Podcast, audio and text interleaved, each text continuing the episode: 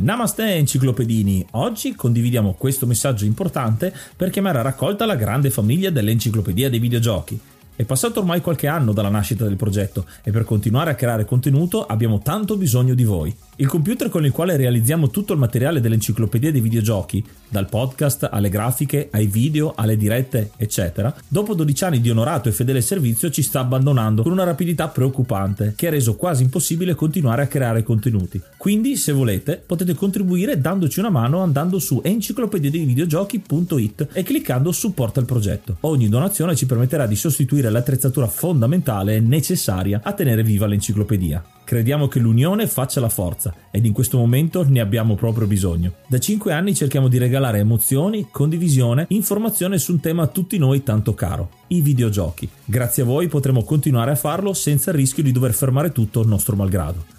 Grazie di cuore a tutti.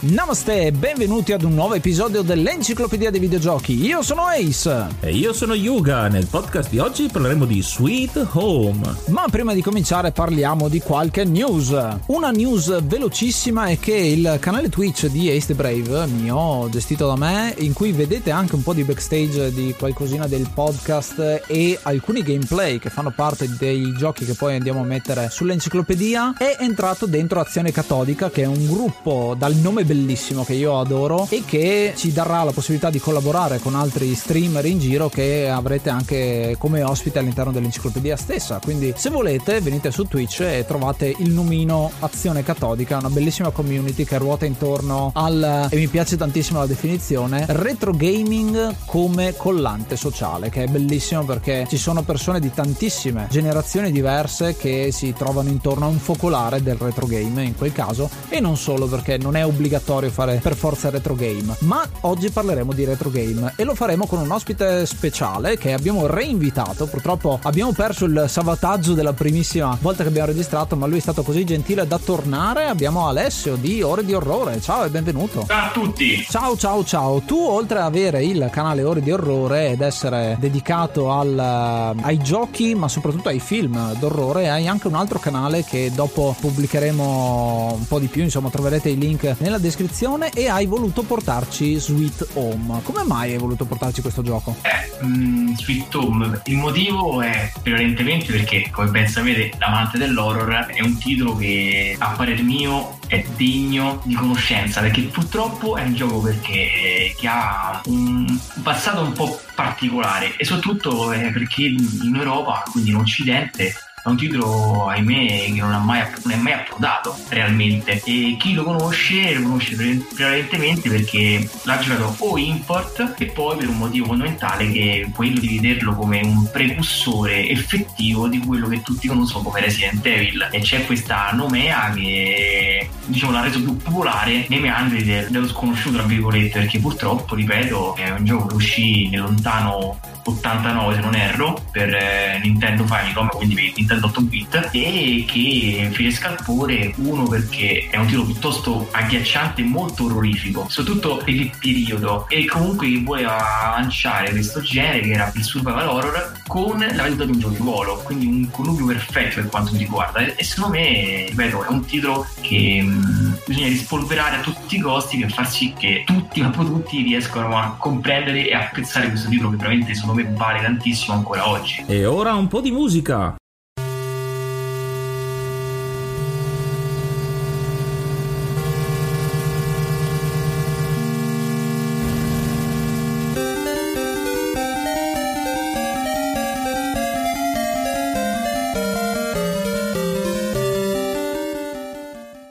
Iniziato maggio, quindi aggiorniamo l'elenco e ringraziamo l'hard mod Cry King e i normal mod Rick Hunter, Groll, Don Kazim, Lobby Frontali, D-Chan, Blackworm, Stonebringer, Baby Beats, Belzebrew, Pago, Strangia, Numbersoft, Sballu 17, LDS, Brontolo 220, Dexter, The Pixel Chips, Ing Bastard, Vito M85, Noobswick, Appers, Vanax Abadium e Nikius 89. Se vuoi entrare anche tu nel gruppo dei mecenate vai su enciclopedia dei videogiochi.it, clicca supporta il progetto e tramite la piattaforma piattaforma Coffee potrai avere accesso ai nostri video backstage, allo store e anche al feed podcast senza pubblicità. Il gioco di oggi è Sweet Home, uscito nel 1989, sviluppato e pubblicato dalla storica e ancora mitica Capcom. È un RPG, come dicevi Alessio, con delle punte survival horror, infatti è considerato il capostipite ed è uscito, ahimè, solamente per Famicom, quindi solo per la versione giapponese del NES, del, della prima console Nintendo. E come dicevi, chi poteva giocarci in Europa solo recentemente ha potuto avere una qualsivoglia traduzione fatta dai fan, di cui ce ne sono svariate versioni. Ce ne sono un paio di traduzioni molto interessanti, una soprattutto tiene molto conto di quello che è il, la trama del film, perché questo gioco qui è ispirato ed è praticamente uscito in contemporanea al film del 1989 e il direttore del gioco Tokuro Fujiwara ha preso ispirazione andando sul set del film stesso e gli è stata data anche una certa carta bianca, infatti il film e il videogioco differiscono sotto tantissimi aspetti proprio perché il media è diverso, però la trama generale, i personaggi e il finale anche in un certo senso ci assomigliano nonostante il videogioco abbia la facoltà di avere finali diversi che scopriremo. E appunto Fujiwara cerca di piazzare un altro grande classico dopo ad esempio Ghost and Goblins che è uscito nell'85 che è stato un super mega classico arcade che è stato fatto e rifatto in tantissime versioni. E poi appunto ha dato ispirazione a quello che è la saga di Resident Evil che Resident Evil 1 proprio è un remake è partito partito come un remake di questo gioco, quindi vedrete tantissimi elementi che ritroverete se conoscete Resident Evil. E anche per sottolineare la vicinanza tra film e videogioco, c'è da dire anche che il regista del film, il signor Kurosawa, ha poi partecipato nel design del gioco, quindi questi due progetti sono legati a stretto filo. È una cosa particolare perché è uno dei pochissimi giochi tratti da film che veramente merita, perché di solito c'è lo stigma di un'opera derivata che è sempre minore dell'originale, ma in questo caso veramente è un gioco che merita tantissimo. Il film è mediocre dal mio punto di vista che l'ho visto, il gioco è decisamente meglio come, come esperienza generale e raramente succede una cosa del genere secondo me. Io di questo gioco ho un ricordo fortissimo perché eh, all'epoca, quindi parliamo del 90-91 circa, io ho in zona un amico che comunque faceva suoi giochi in Giappone già all'epoca e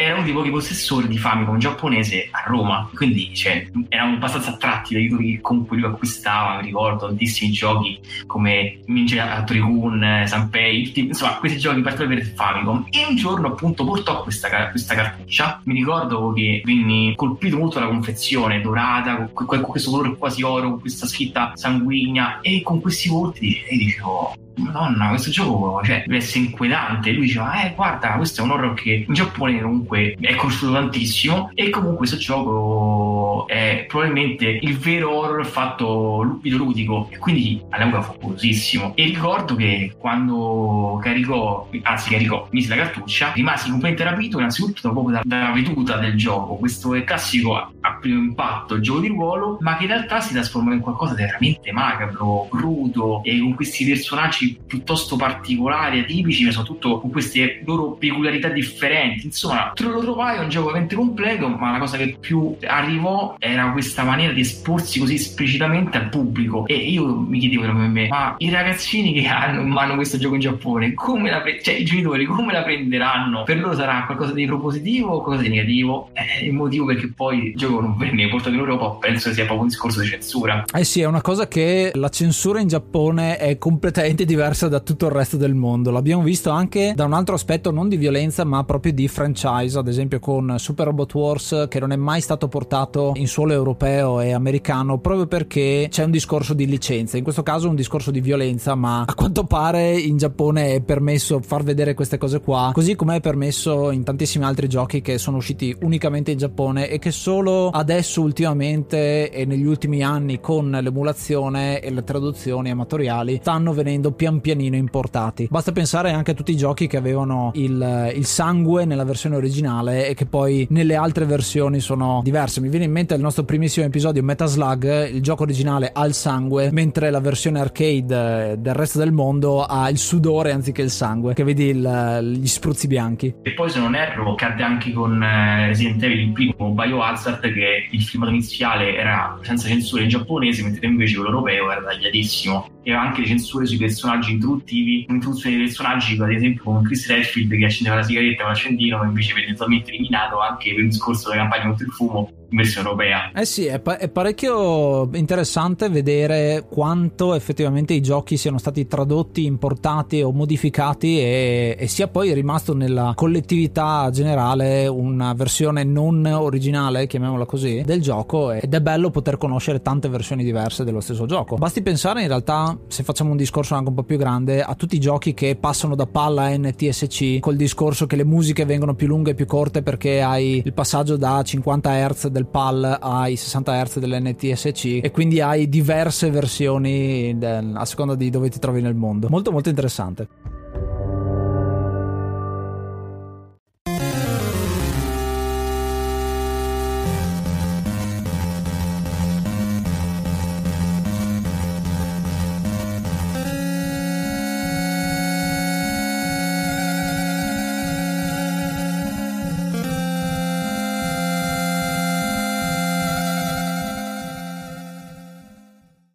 Seguici anche su Instagram at Enciclopedia dei Videogiochi, lì ci sono tantissimi contenuti tra cui le live del mercoledì e anche su Threads dove potete ascoltare e guardare i testi scritti da Ace.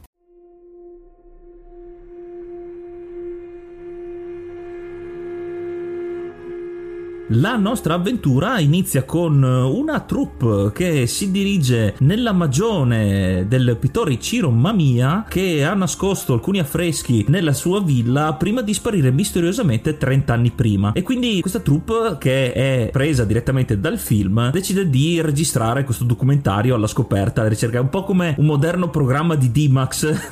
eh, se mi permettete la battuta, però in senso molto serio, perché comunque è un, è un mistero molto ancora irrisolto. Solo che la trama, vediamo subito, non va per le buone perché appena entrati nel baniero rimangono subito intrappolati perché si chiude la porta alle loro spalle e già qui vediamo il primo accenno a quello che sarà poi utilizzato in Resident Evil con l'animazione della porta che si apre prima di caricare la stanza. In questo caso qua il Famicom, il NES non aveva tempi di caricamento perché appunto la grafica era molto scarna, però è fatto apposta in questo caso l'animazione per enfatizzare l'ignoto eh, che poi renderà famosa la serie di di eh, Resident Evil. Subito dopo essere rimasti intrappolati farà la comparsa, vediamo subito il fantasma della signora Mamia, Lady Mamia, che minaccia la troupe di aver invaso la sua casa, il suo territorio e quindi promette una fine atroce a questi poveri personaggi. La cosa interessante è che il gioco è completamente ambientato all'interno di questa magione. È un RPG top down, quindi con i nostri personaggi che vediamo dall'alto. I personaggi sono 5 inizialmente e ci sono tantissimi canoni del dell'RPG che vengono stravolti. In questo è effettivamente survival horror. Lo chiamo anche RPG perché le meccaniche di combattimento di gestione dell'inventario ricordano un po' l'RPG e poi ci sono anche delle meccaniche Metroidvania che vedremo più avanti. Il nostro party viene composto all'inizio da 5 persone e c'è un po' il protagonista quello che è il protagonista del film che poi in questo caso è il personaggio principale che utilizziamo all'inizio che è Kazuo Oshino e il leader del gruppo è il produttore del documentario che si vuole fare appunto su questo piccolo pittore e ogni personaggio ha un oggetto particolare. In questo caso il nostro Kazuo ha un accendino che può utilizzare per bruciare corde, attaccare nemici oppure anche per illuminare una stanza e vedremo insomma di utilizzarlo a dovere. E inoltre è anche il tank del gruppo perché è quello che ha un po' più la salute alta. E ogni troupe che si rispetti ha anche il cameraman, eh? quindi c'è anche il signor Taguchi che eh, come oggetto particolare ha appunto la telecamera che è un oggetto fondamentale per eh, il prosieguo del gioco infatti è lo strumento che ci permette di fotografare gli affreschi che troveremo man mano nella storia e ogni affresco ci darà degli indizi importanti. Faccio notare che Taguchi o Taro, come viene chiamata in una delle traduzioni, che però avevano il limite diciamo di, di caratteri, per quello è scritto solo Taro, è nel film il pervertito del gruppo ed è un'altra delle, degli stereotipi giapponesi, il fatto che lui appunto è innamorato della conduttrice, quella che sarà davanti alla telecamera a registrare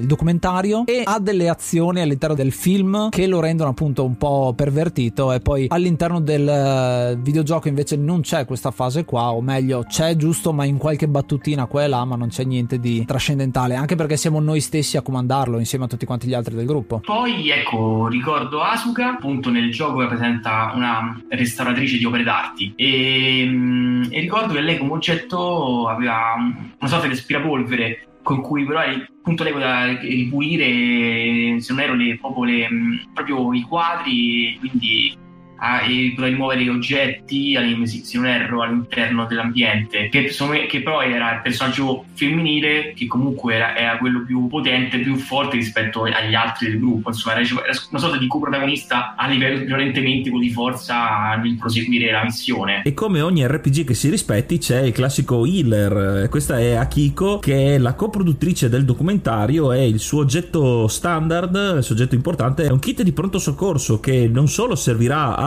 guarire dalle ferite i vari personaggi durante l'avventura, ma servirà anche in un ruolo fondamentale a togliere quelli che, che sono gli effetti, gli stati dei combattimenti, ovvero le, i veleni, le maledizioni e anche la paura, perché oltre alle ferite ci sono anche questi malus che nonostante le battaglie vinte ci porteremo dietro. E a concludere il gruppo dei cinque c'è Amy, che è la figlia di Kazuo, quindi la figlia del produttore. In questo caso è una ragazzina, nel film è una ragazzina, mentre proprio nel, nel gioco è una bambina, ancora più piccola probabilmente. Il suo oggetto è il grimaldello, quindi è quella che va in giro ad aprire le porte in giro per il palazzo. Ovviamente essendo una bambina non fa niente a livello di troupe televisiva, ma viene portata dietro da Kazuo e all'interno del film avrà un ruolo molto fondamentale, che qui invece è un pochino più marginale in un certo senso, perché c'è una tematica che riguarda i bambini che scopriremo pian pianino. È un personaggio molto veloce, non è il più forte, è il più veloce di tutti, però insomma, vedete che ci sono delle dinamiche RPG abbastanza standard, c'è il tank, l'healer, quello che fa più danno, quello che è più veloce, quindi ciascuno di questi è bilanciato a sua volta e soprattutto sono complementari, la complementarietà dei cinque personaggi è fondamentale. Ecco, la cosa interessante, volevo solo aggiungere una piccola cosa su Amy, è che essendo quella col grimaldello che permette di aprire le porte, a suo modo è una, un'antenata di Jill del primo Resident Evil, la famosa Master of Unlocking, la specialista del, dello scassinare le porte, quindi secondo me è un'altra cosa che è stata presa. L'importanza del gruppo però si contrappone a una meccanica del gioco che non ci permette di controllare contemporaneamente il gruppo al completo. Infatti non potremmo usare il gruppo da 5, ma dovremmo dividerli in eh, due o più gruppi separati, infatti potremmo averne al massimo tre contemporaneamente. E questa è una cosa che lo distanzia molto da quelli che sono gli RPG o JRPG in generale, dove hai la fila di persone, in questo caso i personaggi vengono cambiati e comandati uno alla volta e possiamo combinarli giustamente come diceva Yuga. Non possiamo fare mai un gruppo da 5 intero, l'unica maniera per avere tutti e 5 personaggi nello stesso momento è durante i combattimenti, i combattimenti appunto che avvengono in modalità standard, diciamo in un RPG con lo schermo che fa il flash e passiamo in una versione a turni del combattimento, avremo a disposizione oltre ai comandi d'attacco, di utilizzo degli oggetti o di preghiera, perché c'è anche questa meccanica, la possibilità di chiamare l'altro gruppo. Quindi avremo una sezione a tempo in cui possiamo usare l'altro gruppo o gli altri gruppi per poter raggiungere il luogo dove si trova, dove sta avvenendo il combattimento e unirci al combattimento in quel momento. Quindi entriamo in un turno successivo. Dinamica molto bella, fondamentale se si vuole cercare di finire questo gioco perché i mostri sono bilanciati in una maniera molto particolare perché ci sono dei mostri molto semplici, però come tutti quanti gli RPG, se vai nella zona sbagliata ti trovi il mostro di livello assurdo che veramente se ti colpisce senza che tu sai come affrontarlo, veramente ti riesce a eliminare un membro del party e in questo gioco la morte è permanente. Infatti quello è il problema, che purtroppo avendo giocato, cioè i nostri eventi giocanti hanno tutte peculiarità completamente differenti, a volte perde permanentemente un giocatore, cioè un personaggio, per noi sarà veramente difficile poi da gestire con il restante e quindi quello sarà veramente una nota molto dolente, un po' come accade anche in Fire Emblem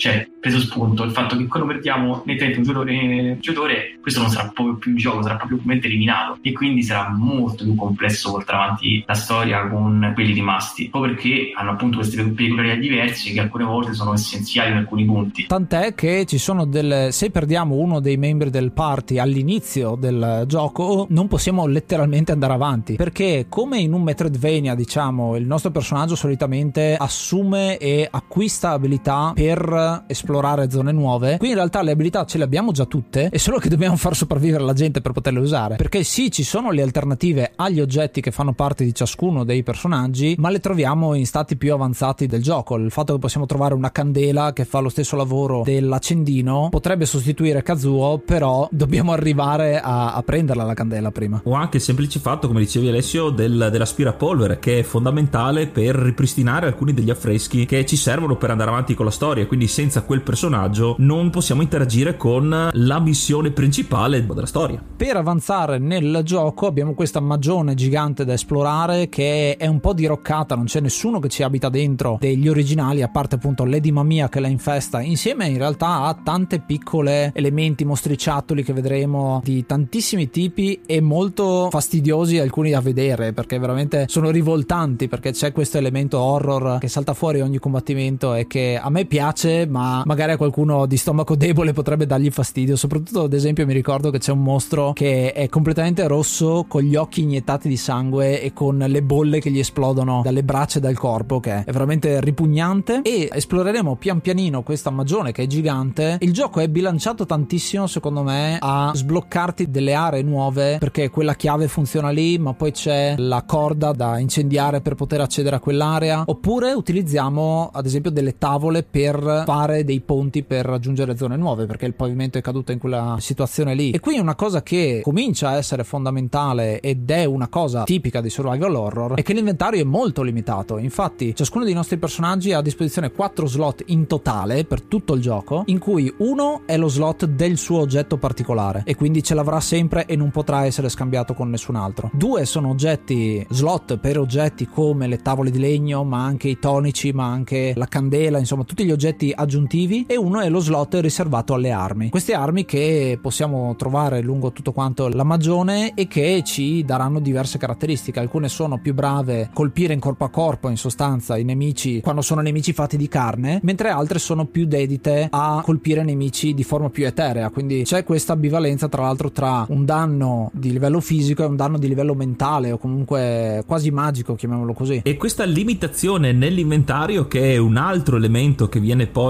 utilizzato nei giochi che continuiamo a dire prendono spunto da questo capostipite ti mette di fronte delle scelte non da poco perché gli oggetti ad esempio quelli di cura già non sono così tanti. E in più il fatto di doverceli portare dietro a volte ci metteranno di fronte alla scelta se portarceli dietro in vista di una sfida importante o se dovremo sacrificarli per oggetti che ci servono proprio per procedere come ad esempio dicevi le tavole di legno o i tronchi o, o anche alcune chiavi perché anche le chiavi sono degli slot. E a differenza in questo caso di un uh, Resident Evil dove le varie chiavi perdevano la loro utilità dopo aver aperto l'ultima porta e il gioco ti dava proprio la, la possibilità di buttarla via perché è inutile. In questo caso qui non sapremo la chiave quando avrà finito di aprire le porte quindi sarà anche quella valutare se portarsela dietro magari inutilmente per poi lasciarla via da qualche parte. È uno dei tanti elementi di tensione che hai all'interno del gioco appunto questa incertezza sul sapere utilizzare le chiavi. O un'altra incertezza che c'è perché l'oggetto di cura l'unico oggetto di cura che c'è effettivamente nel gioco che è il tonico non sai intanto quanti ce ne sono all'interno della magione perché sono limitati non hai negozi dove comprarli quindi se li trovi sono molto preziosi e sono anche molto potenti perché se usiamo un tonico cureremo totalmente gli HP di tutti e cinque i membri del party quindi o meglio di quelli che stanno in quel momento uno vicino all'altro. Sarà molto utile però appunto essendo molto scarsi bisogna rischiare in un certo senso per poterli conservare perché se si spreca diciamo il tonico è, è sprecato non ne puoi trovare altri. Quindi in un certo senso puoi anche entrare in combattimento con gli HP al 30-20% rischiando proprio tanto in quel combattimento perché tanto dici dopo il tonico. Se ci arrivi dopo.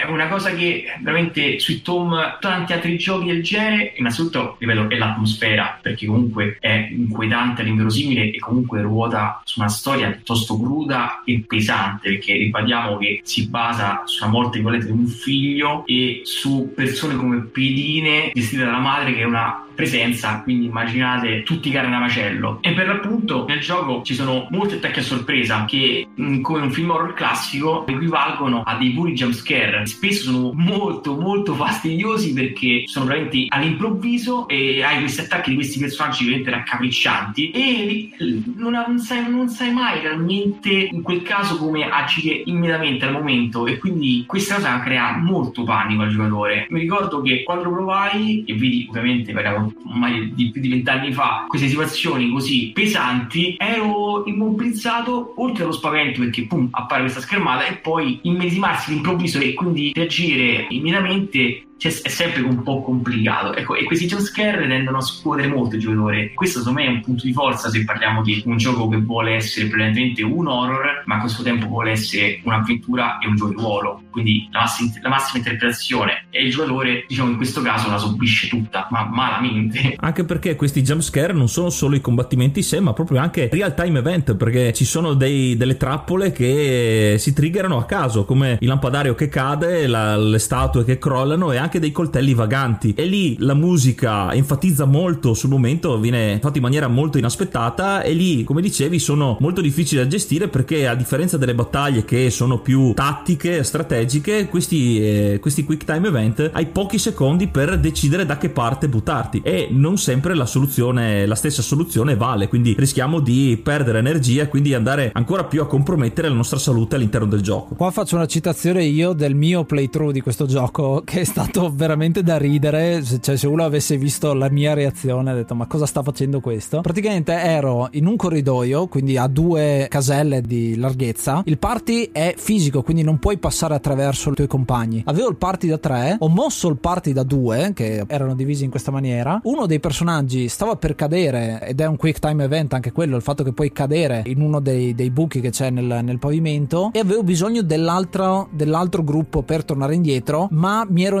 imbottigliato da solo, cioè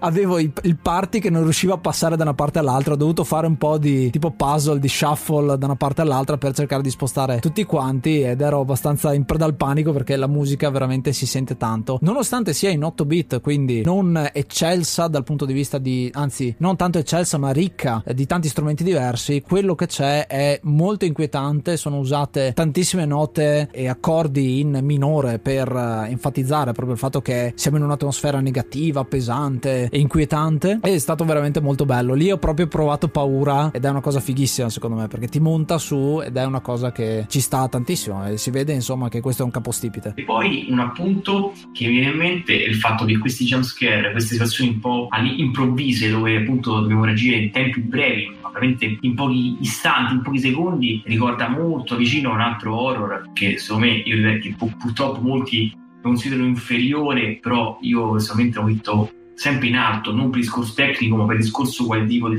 del gioco in genere, ricorda tantissimo la serie di Clock Tower, quella della Human, dove i quick time event in quel caso erano sempre le nostre azioni come nascondersi, spostarsi eh, velocemente, altrimenti l'assassino ci, ammazza, cioè, cioè, ci uccideva a colpi di, di cesoie. Ecco, e quindi questa cosa, secondo me, lo ricorda molto. E qui c'è questa fusion, e questa, secondo me, è una cosa molto positiva. Ecco, approfitto del fatto che hai citato la serie di Clock Tower per fare una piccola parentesi, una specie di Inception, per perché Clock Tower prende molto da questo gioco, i due sono appunto valutati come i capisaldi del genere e in Clock Tower la meccanica del cattivo con le cesoie, oltre a essere molto jump scare perché succede all'improvviso, è anche un po' come l'idea di Nemesis in Resident Evil 3 perché c'è sempre questa entità che ti segue nel gioco, quindi è tutto, è tutto un altro collegamento tra questi, tra questi giochi, tra tutti questi giochi. Sì, si vede che sono proprio stereotipi che cominciano a partire da qua e poi vengono vengono presi e ripresi perché il genere horror è fatto tanto di autocitazioni al lavoro passato, insomma. Ti fa provare le cose che avevi provato con i film precedenti o comunque i media precedenti in genere. Ritornando un attimo sulla meccanica generale del gioco, noi abbiamo visto come ci sono zone nuove da esplorare e poi c'è una storia che viene raccontata molto molto molto dietro le quinte, che è una cosa secondo me molto bella perché non hai esposizione da parte di personaggi, eh, ce ne sono qualcuno che troviamo, ma la maggior parte la troviamo tramite gli affreschi e tramite alcuni riferimenti che troviamo, leggiamo appunti da una parte e dall'altra, altra cosa che poi è stata ripresa negli stessi Resident Evil ovviamente. In questo caso abbiamo otto gruppi da tre affreschi per farvi il generale diciamo di tutto quanto il gioco e che vi scandiscono un po' il gioco e ciascuno di questi affreschi oltre a dare un pezzettino della storia dà anche un consiglio di gioco e quindi imparate a giocare anche guardando questi appunti qua. Ad esempio vi viene detto che alcuni tipi tipi di nemici sono suscettibili al fuoco, quindi usando l'accendino su quel tipo di nemico si fanno più danni, ma non te lo dice direttamente, ovviamente non te lo dice rompendo la quarta parete, te lo dice con un indizio, una, una, un frammento di poesia o qualcosa del genere che tu lo leggi e dici ah aspetta, fuoco e topo insieme è, è brutto, bene, se arrivano i topi li incendio, eccetera eccetera. Quindi ce ne sono parecchi di questo tipo ed è una cosa che poi ho ritrovato e che va tanto di moda anche ultimamente con giochi come Dark Soul o comunque giochi dove la storia non viene narrata ma viene iniettata all'interno del gioco con questi piccoli frammenti di lore. E in aggiunta a queste informazioni prese dagli affreschi c'è anche quello che è uno dei primi esempi di eh, storia raccontata tramite i datalog. Eh, saranno pagine di diario, appunti che troveremo nelle varie locazioni, nelle varie safe eh, zone, delle, delle zone salve, alcune stanze dove non ci sono i mostri, che ci aiuteranno a scoprire la storia che alleggia questo maniero nel, nel maniero Mamia. E a proposito di safe zone, il gioco può essere salvato quando vuoi, che è un'altra delle libertà che si prende tantissimo questo gioco e che sembra rendere il gioco molto facile, ma in realtà tu puoi salvare quando vuoi, ma se ti ricordi di salvare, quindi in realtà è un dare in mano l'accendino, il cerino anzi al giocatore che se si trova a morire o comunque a rendere il gioco non eh, finibile è proprio per colpa sua. Non è che il gioco non è equo, ma sei proprio tu che hai sbagliato, quindi torni indietro,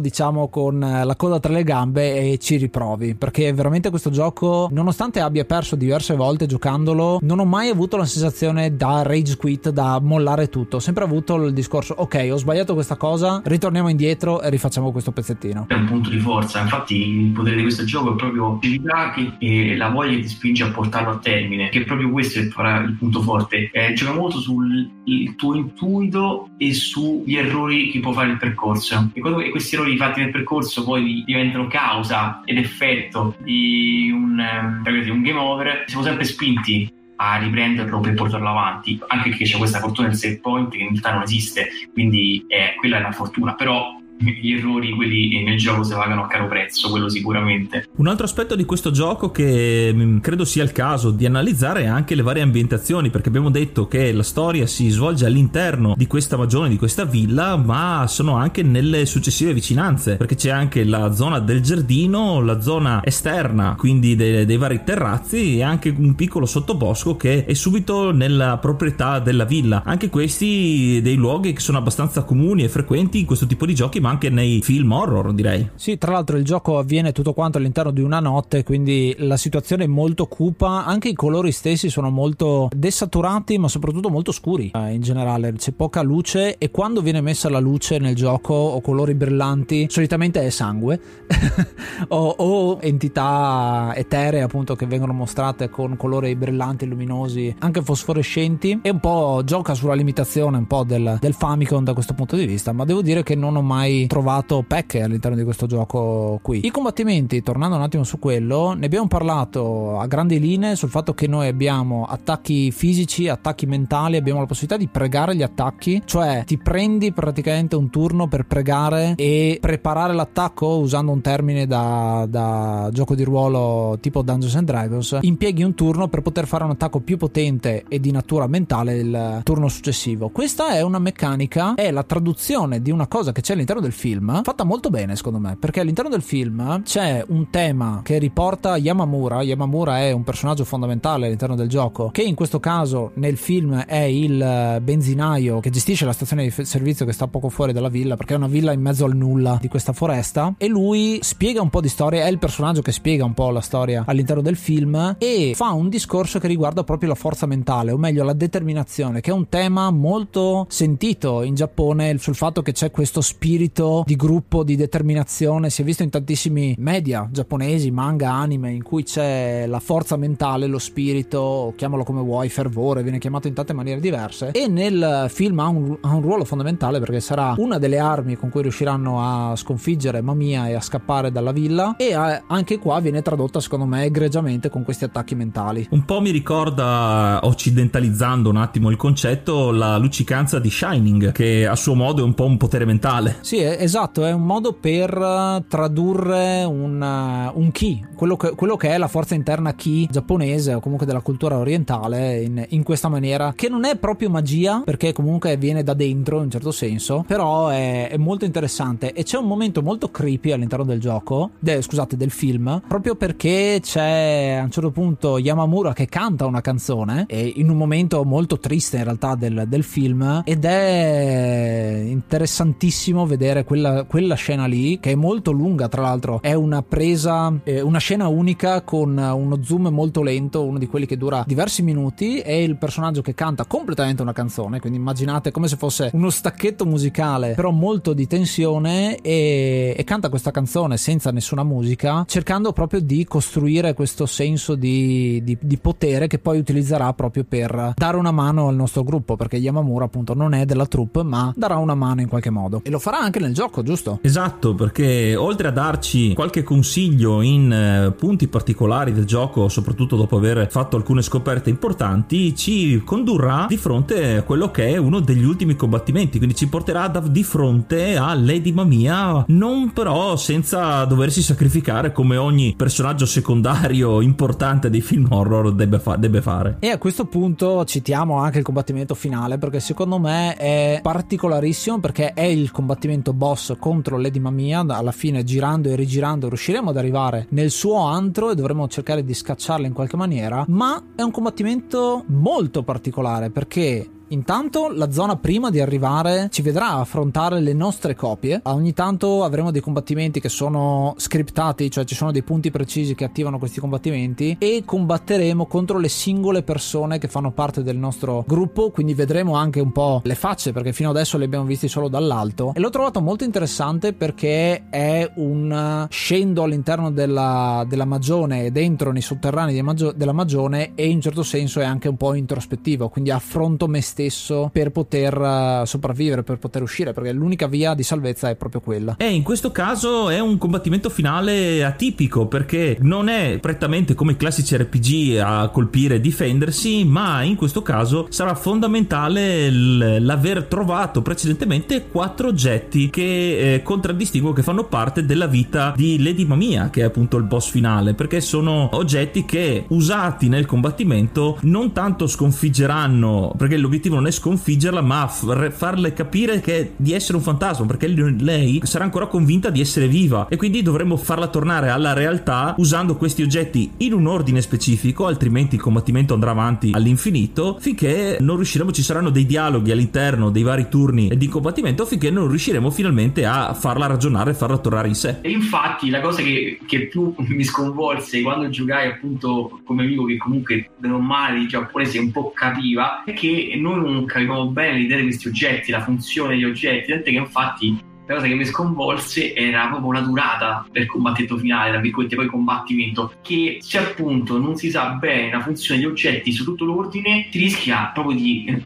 andare in maniera perpetua e quindi c'è questa presenza inquietante che comunque bisogna ammettere che anche il, il, carattere del personaggio rimane un personaggio forte comunque che riesce comunque a crearti eh, quella tensione. E soprattutto quando vedi che si protrae nel tempo perché non riesce a mettere a fuoco esattamente la funzione degli oggetti rischia veramente di essere qualcosa di lungo e ostacolante. Però devo ammettere che, che c'è in questa veduta c'è tanta inquietudine. E questo me era un rafforzativo. Soprattutto era un discorso di minuzia nell'idea nel ricostruire costruire il combattimento che non era cioè, atipico come tantissimi ah, scusate, scusate tipico come tantissimi altri giochi ma era proprio proprio atipico. Voleva essere qualcosa di più del semplice combattimento finale col boss finale. Ed era molto affascinante questa voglia di far tornare appunto questo personaggio femminile alla coscienza di chi fa comprendere che in realtà era semplicemente una presenza e non più una realtà terrena. E questa era molto interessante come prospettiva. Citando quella che è la scena finale, la scena climax del film, effettivamente c'è un combattimento simile, non ci sono tutti e quattro gli oggetti, c'è solo uno fondamentale che è un sarcofago che gli mostriamo proprio alla fine, che sarà l'oggetto che chiuderà effettivamente il gioco e c'è una riproduzione di una situazione del genere in cui c'è tantissima tensione, ma mia che si trasforma man mano e diventa sempre più grande. Da essere un fantasma, diciamo, di una donna, quindi immaginatevelo etereo con questo vestito che svolazza, diventa un vero e proprio mostro alla fine con parti del corpo in più, insomma, come i giapponesi sanno ben fare con i vari Akira, eccetera eccetera, che avete presente quei mostri di carne, ecco, diventa una cosa del genere volante e molto molto brutta. E utilizza nel film l'ombra, perché il tema dell'ombra è molto importante nel film perché toccando quell'ombra lì è come se fosse una specie di acido o comunque di nebbia che ti prende, ti avvolge e ti fa invecchiare o comunque ti fa decadere verso la morte e userà tantissimo questa ombra all'interno di tutto quanto il film. Prima, proprio come se fosse un'ombra, quindi di, di soppiatto in un certo senso, attaccherà i personaggi e poi alla fine del, del film sarà all out veramente gigantesca che farà di tutto e di più per uccidere chi è rimasto perché nel film muore, muoiono alcuni dei personaggi effettivamente, però riusciranno poi a sconfiggerla ritornando, o meglio a sconfiggerla, le ritorneranno il sarcofago e lei con questo sarcofago sarà redenta, scoprirà appunto di essere morta insieme al contenuto del sarcofago e deciderà appunto di assurgere e andrà via nel finale effettivamente sia del film che del gioco, c'è la stessa identica scena finale. Ecco, volevo solo aggiungere nel combattimento finale molto scenografico appunto con questo tipo di risoluzione che è anche in questo caso viene ad aumentare la tensione anche la gestione dell'inventario perché ricordiamo che i posti sono molto limitati e siccome la sfida finale è molto difficile perché comunque Lady Mamia colpisce molto duro il fatto di dover sacrificare quattro slot dell'inventario di tutti per questi oggetti fondamentali è una bella scelta perché è rischiosa e poi sono anche oggetti che non sai subito che saranno importanti per la fine quindi c'è anche il rischio di doverseli andare a cercare in giro per la villa dove sono stati lasciati. E quindi anche qui un senso di uh, mol- molta tensione e molto disagio che effettivamente questo gioco trasmette. Oltre al fatto che tu stai parlando col party al completo perché il party completo sono 5 persone vuol dire 10, ogge- 10 slot oggetti. Ma non è detto che arriviamo con tutti quanti. Ed è veramente veramente tosto. Infatti abbiamo diversi finali che riflettono proprio il fatto che siamo riusciti a finirlo con tutti con 4 con 3 con 2 e con 1 ma non sarebbe un gioco ispirato da un film horror se in uno dei finali non c'è il cliffhanger il twist finale con uh, jump scare uh, che contraddistingue il genere horror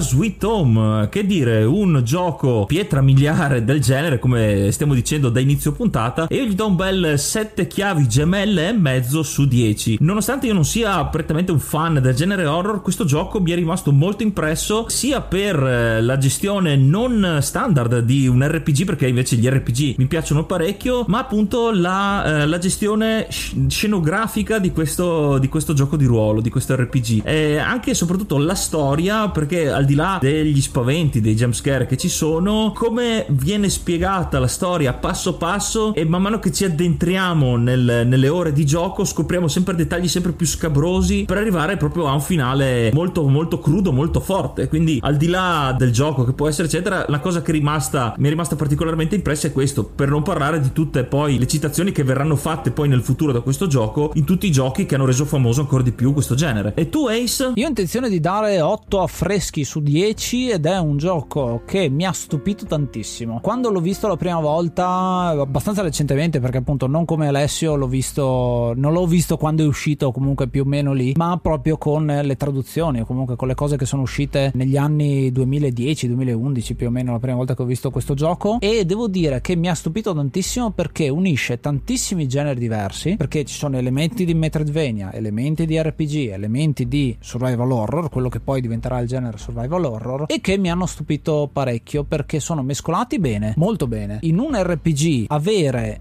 il combattimento a turni, ma avere una sensazione di action, di muoversi all'interno di uno spazio con il rischio di finire, finire uccisi, con l'annullamento totale di quello che è il grind, perché non serve a niente grindare la propria esperienza, perché in realtà i combattimenti si basano non tanto su quanto siete forti, ma su quanto furbi siete. Quindi se usate l'elemento giusto contro il nemico giusto, o se siete tutti quanti uniti e non fate il party, don't split the party, come si dice, che mandate uno da una parte e uno dall'altra. Sì, coprite più zona, ma avete bisogno di tutti quanti, soprattutto per eh, la maggior parte dei combattimenti. E la musica è la cosa che rende l'atmosfera ancora di più, sottolinea ancora di più l'atmosfera dell'intero gioco, sia quando è più cupa e più terrificante, sia quando è molto più ritmata e anche che ti fa salire insomma il ritmo del cuore. E tu Alessio? Guarda, io come te ho otto presenze inquietanti perché? Perché questo gioco per quanto mi riguarda, oltre l'innovazione, perché parliamo del periodo comunque un periodo bello datato oggigiorno, considerato che appunto è l'89, è, fu un titolo veramente coraggioso perché portare su schermo qualcosa di, di così forte, inquietante e proporlo soprattutto un mercato per tra virgolette bambini, ragazzini, non era cosa da poco. E, e, per l'appunto la cosa più affascinante è che nonostante fu un gioco quasi proibitivo perché era molto più che forte, era anche molto innovativo. Questa innovazione, secondo me, è una cosa che Capcom, cioè nel mondo dei videogiochi, è tradotta come un grosso scossone. E questo scossone non è da tutti, e, e soprattutto perché va a amplificare quel genere, quell'adventure e quell'RPG e li fonde con queste componenti horror veramente gestite in maniera magistrale. E in più c'è questa cosa eh, di pensare che io nel gioco perdo non più vite extra, ma perdo definitivamente un personaggio, lo rendeva veramente un titolo a dir poco, oltre che tetro nel suo modo di essere, veramente minuzioso con il nostro gameplay, quindi la, la nostra accortezza in ogni mossa faceva da padrona. E tutto questo per me, considerato appunto, ripeto, il periodo, era era una cosa grandissima e, e, tanto di cappello di rispetto per l'appunto a Capcom e questa maniera di esporsi nel mondo videoludico in maniera dirompente e soprattutto appunto affascinante, ma soprattutto innovativa. Molto molto figo. Faccio un'ultima citazione per quanto riguarda il 1989 che hai citato di nuovo, effettivamente il tempo in cui è uscito questo gioco. Vi dico cosa è uscito di horror nel 1989 giusto per farvi l'idea. Sul NES nell'89 è uscito Friday the 13 che è un gioco atroce secondo me dal punto di vista proprio del gioco che è tratto sempre dal, dai film di, di, di, Jason però veramente veramente è tostissimo secondo me come gioco e se fate il confronto veramente non c'è, non c'è storia assolutamente altri giochi che sono usciti e però non sono più per NES ma ad esempio è uscito per Amiga io me lo ricordo It Came From The Desert che è un altro bel giocone quindi c'è qualcosina ma non c'è niente di RPG fatti ricordare per più 89, un altro gioco horror che io ne rimasi colpito e che per certi versi è anche qui di un'avventura, però veramente qui parliamo di cosa complessa quasi stesso genere, era se non erro sempre su Amiga e su Atari ST Personal Nightmare. Ah sì, giusto, giusto. Horror Soft è quello, oh, è un gioco dimenticato da molti, comunque per esempio dell'80 di quel periodo e che secondo me eh, varrebbe la pena fare scoprire perché qui parliamo di horror puro dove anche in quel caso le nostre scelte soprattutto il nostro intuito in maniera testuale portava a una certa scelta in gioco, in gameplay che poteva essere fatale nel momento delle nostre ricerche. Ecco, questo è uno di quei giochi che sempre nel stesso periodo riusciva veramente, me, a portare in auge l'horror. Aggiungo l'ultima piccola cosa perché so che gli ascoltatori si ricorderanno anche questo, se non lo citiamo ci diranno "Eh, perché non avete citato quello?". Perché l'89 è anche l'anno di Castlevania 3, Dracula Scourse, quindi un altro gioco per NES stile horror, però in quel caso è action interpretate anche in una specie di supereroe rispetto alla troupe televisiva che abbiamo in Sweet Home e devo dire che anche quello è carino, ma soprattutto ricorda molto Sweet Home proprio per la palette di colori che è utilizzata, molto cupa, e quindi c'è un parallelismo insomma tra questi due giochi se vogliamo proprio farlo. E visto che stiamo parlando di citazioni, adesso che me ne è venuta in mente anche una anche a me, nella parte finale del gioco, i titoli di coda veri e propri, il gruppo, quelli che saranno sopravvissuti, ri, eh, ritorna sui suoi passi, quindi tornerà nelle varie sezioni del gioco fino a uscire dalla magione. Questo eh, mi viene in mente anche eh, uno dei finali di eh, The House of the Dead. Dopo aver finito tutto, c'è i titoli di coda con noi che ritorniamo alla nostra macchina. Quindi mi, eh sì. mi, mi sembra appropriato aggiungere anche questa.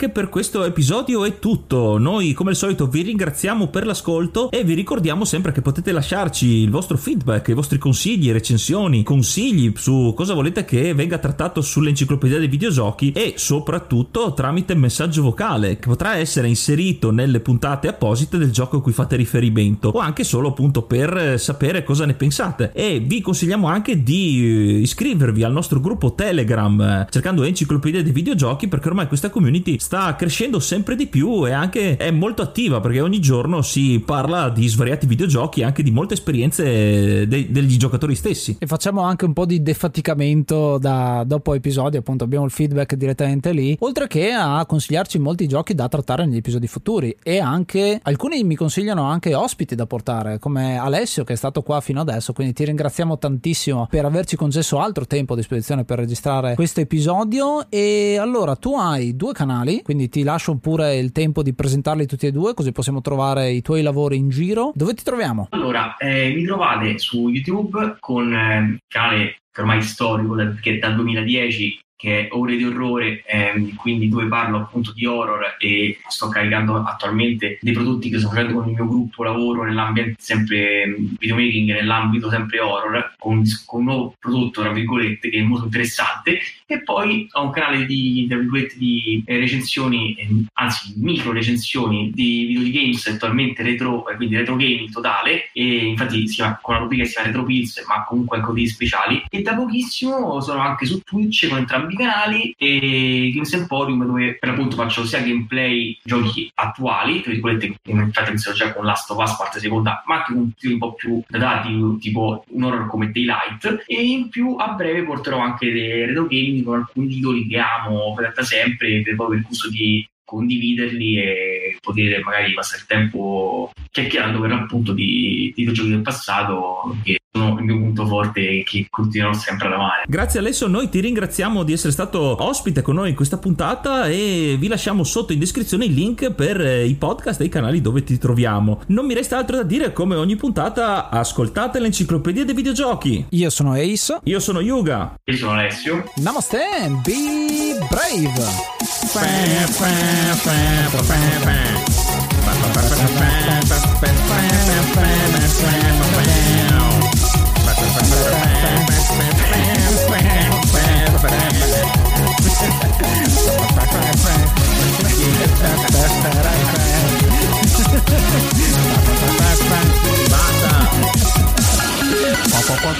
Basta!